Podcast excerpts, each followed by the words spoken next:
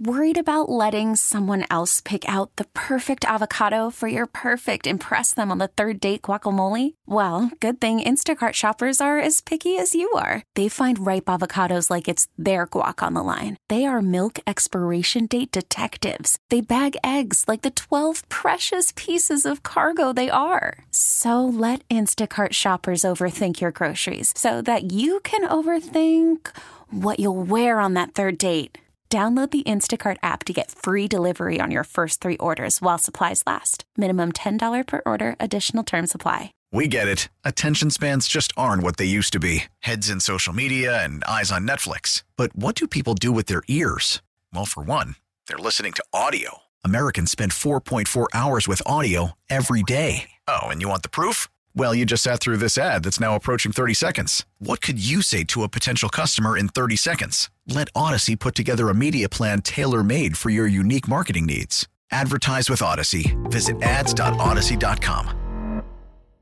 Right now, it's my pleasure to introduce Mike Hanson, the director of the Office of Traffic Safety with the Minnesota Department of Public Safety.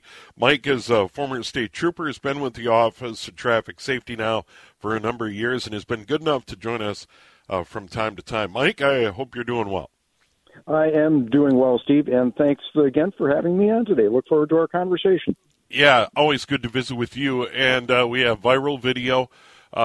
It's certainly scary at best, and that is an incident on Highway 10 near the construction zone up in Anoka County, and that's a zipper merge gone bad, where you have a car coming up in the left lane, you have a pickup truck that didn't like that, appeared to move to the left and bump that vehicle into a cable barrier. Like I say, this has even gone viral on YouTube. All the local channels have had it. There's been a lot of talk about that particular incident. And I thought we would start with the zipper merge, how it's supposed to work, why it's in place. There is a tendency for everybody to move over and get in line, but the idea is to use both lanes all the way up to the point, and then have everyone take turns. You couldn't have described it any more accurately. That's exactly how the zipper merge is intended to work. And there's a number of reasons for it, both from an efficiency, but even more importantly, from a safety standpoint, why it's important to know what the zipper merge is and to utilize it the way it's intended. You know, number one, it really reduces that queue. And so it lessens the backup. And oftentimes when you're coming to a construction zone or where there is a lane closure, that queue is where really significant and sometimes tragic events take place. And so the more you can eliminate or reduce that queue, the more efficient traffic is going to move. And actually, if everybody does the zipper merge properly, it actually helps everybody move quicker than if we all just kind of stack up in that right lane and, Minnesota nice, wait our turn. You know, we get that part of it. But really, the zipper merge is designed for safety and for efficiency. Yeah, in that particular incident, and I have seen this in zipper merge situations, or if there is an accident and law enforcement on site has closed a lane or a lane is restricted, people do need to merge over. And there are people that think that, well, I'm going to be the keeper of the one lane. You get behind me and get in line. That's not how it's intended to work. Use both lanes up to the point where you need to move over. I don't know any other way to explain it. And obviously someone said, well, I'm going to show this person, and bumped them right into the cable barrier. That could have been a tragic situation. Oh, you're absolutely right.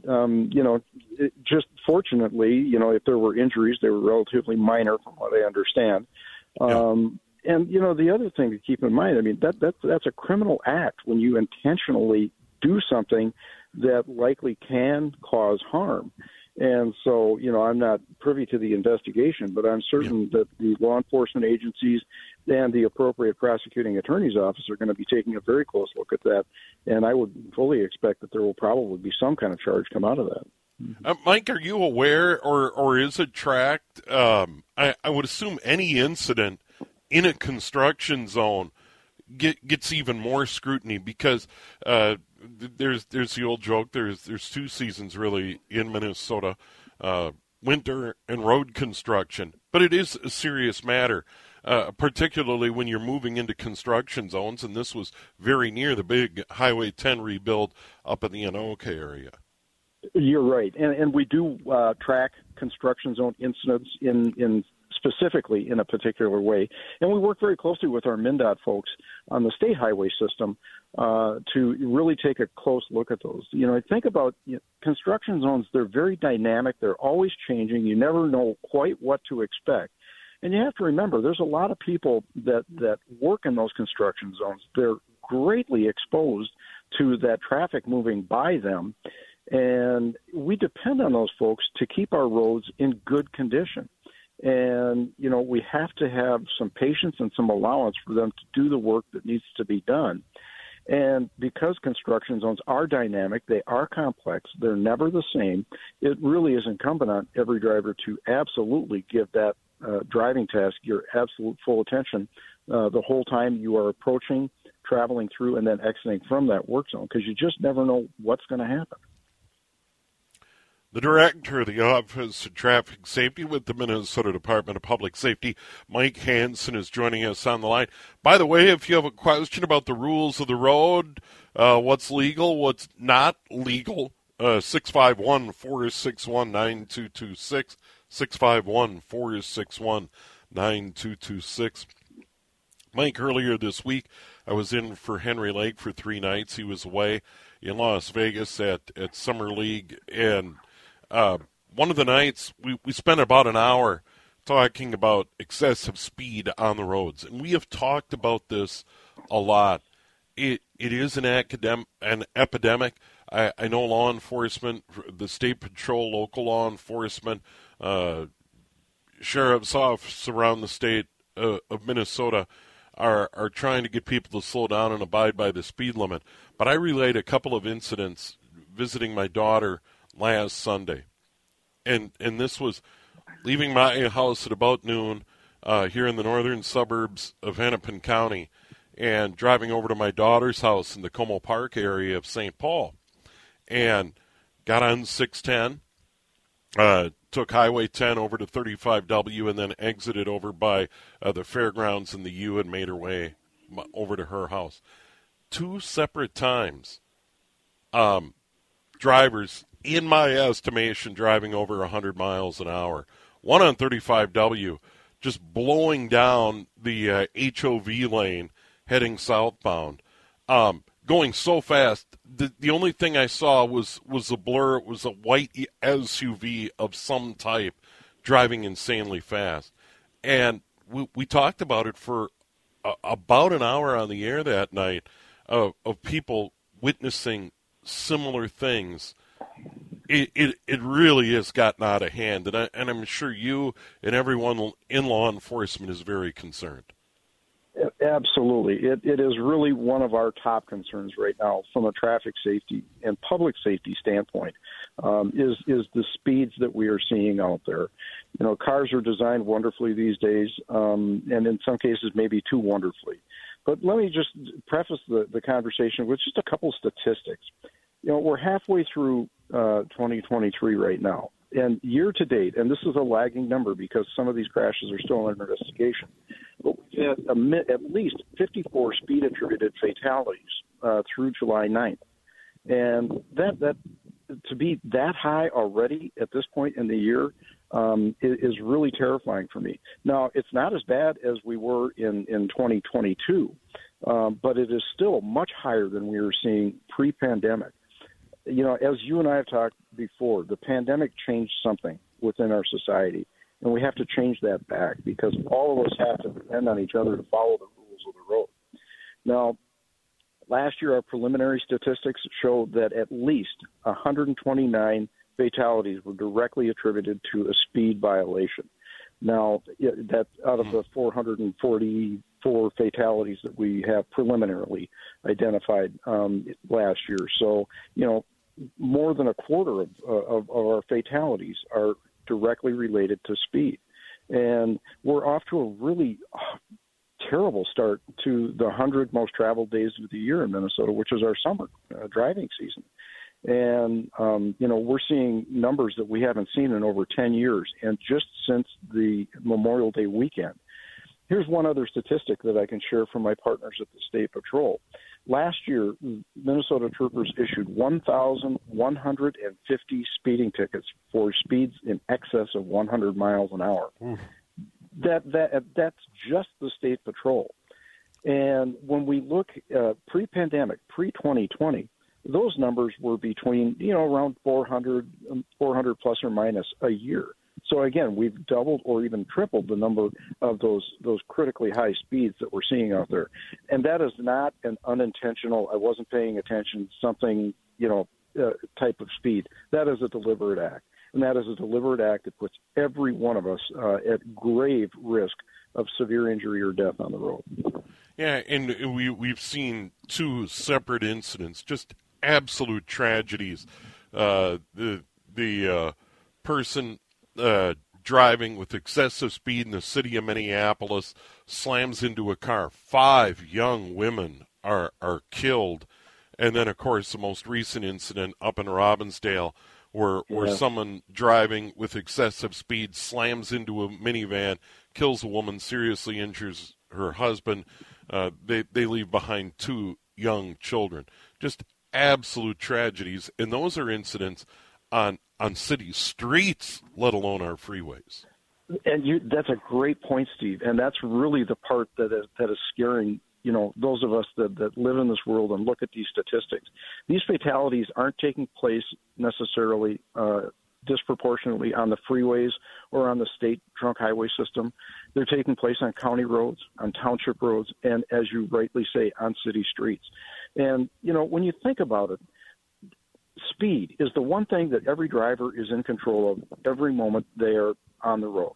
It's the one thing that you control exclusively. And it's the one thing that we ask everybody to pay attention to, you know, along with the other driving rules. And it is also the one thing that makes every other mistake, whether it's yours or another driver's or bad decision, it makes everything worse because of the energy that is involved in these kind of speeds. And it's a personal responsibility thing. If you think about it, people who are driving like that are acting quite selfishly. They are putting all of us at risk so that they can treat the road like a personal playground.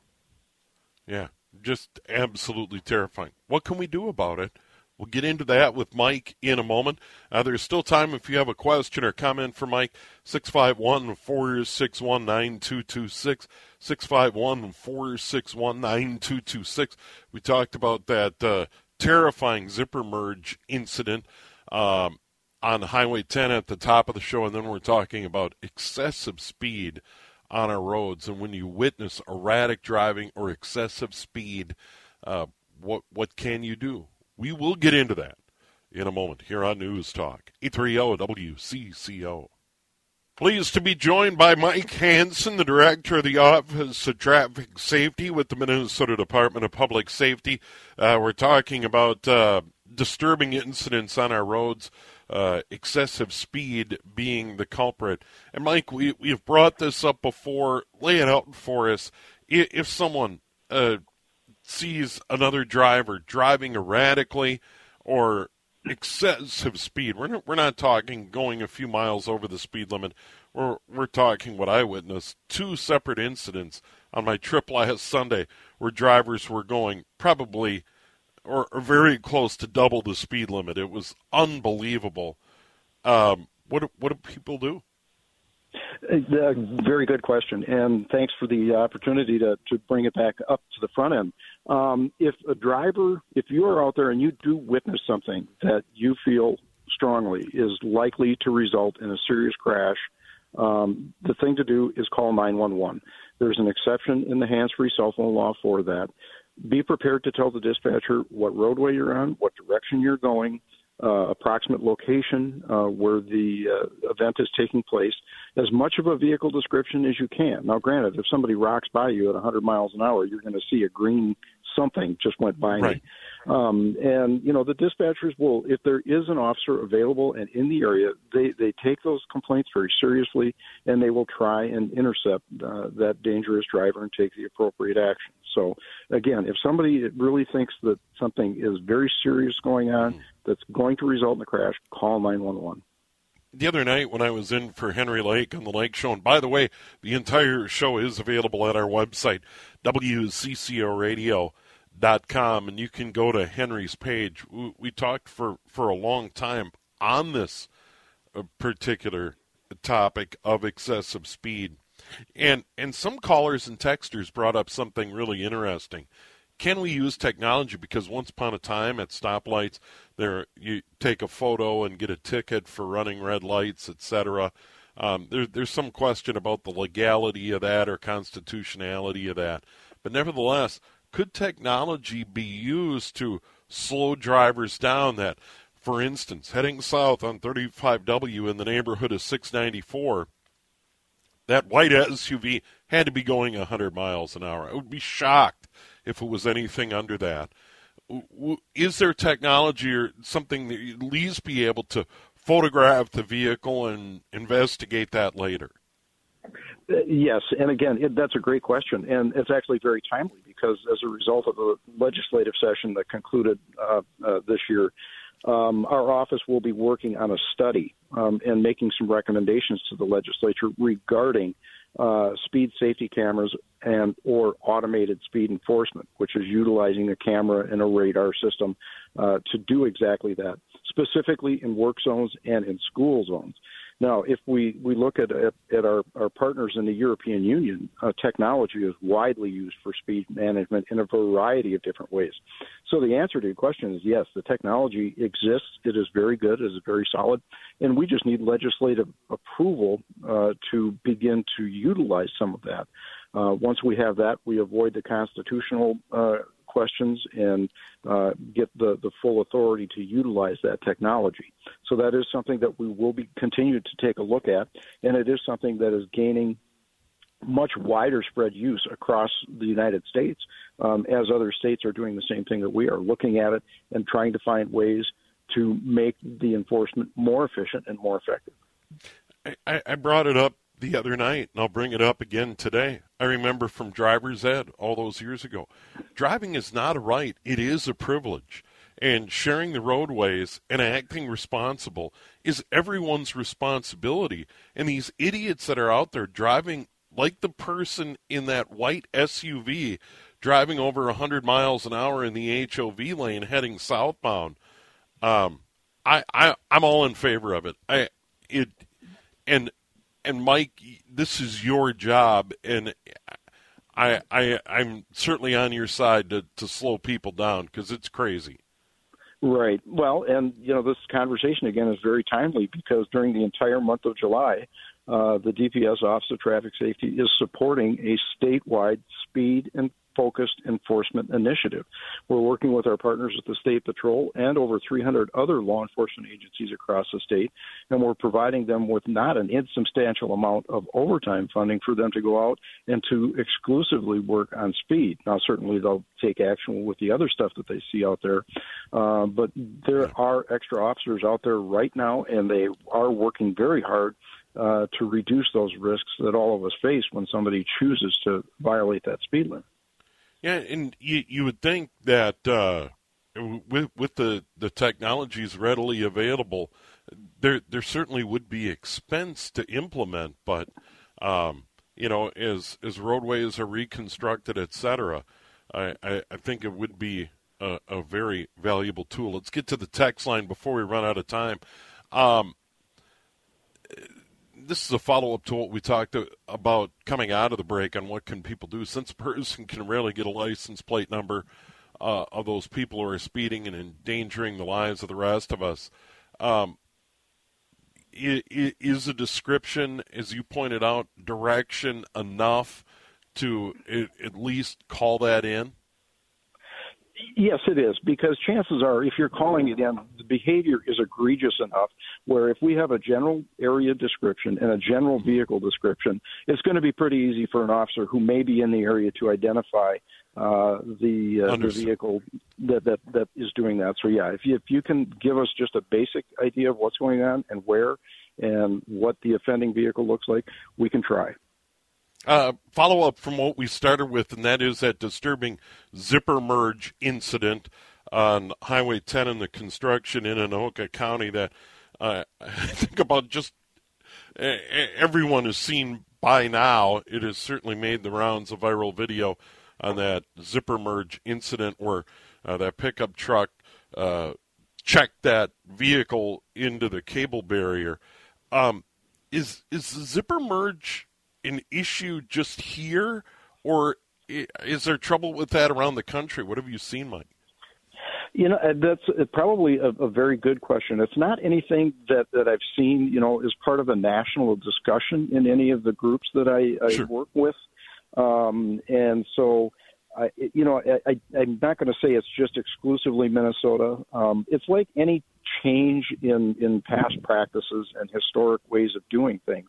When you introduce it, there's always going to be some resistance and some misunderstandings of why we do it and the purpose of it. So I guess that's a longer answer than you were probably looking for that didn't really answer the question. But I don't think it's just Minnesota, but I think you're seeing these highlighted because of the one case that we talked about. And then finally, Mike, any updates on the front of distracted driving? We know impaired driving has been an initiative by not only the state patrol but local law enforcement, but distracted driving has become front and center because, as we've talked about, there's more and more safety technology in vehicles than ever. Airbags, all sorts of other stuff built into vehicles. They're constructed to be safer than ever, but the distractions, the impairments, etc., are still an issue. Right, and probably the biggest improvement or change in our distracted approach was a minor change to the hands-free law that the legislature passed this year. It needed a little bit of clarification about what an officer observed as far as a driver interacting with an electronic device. And now all the officer has to do is simply see it in your hand.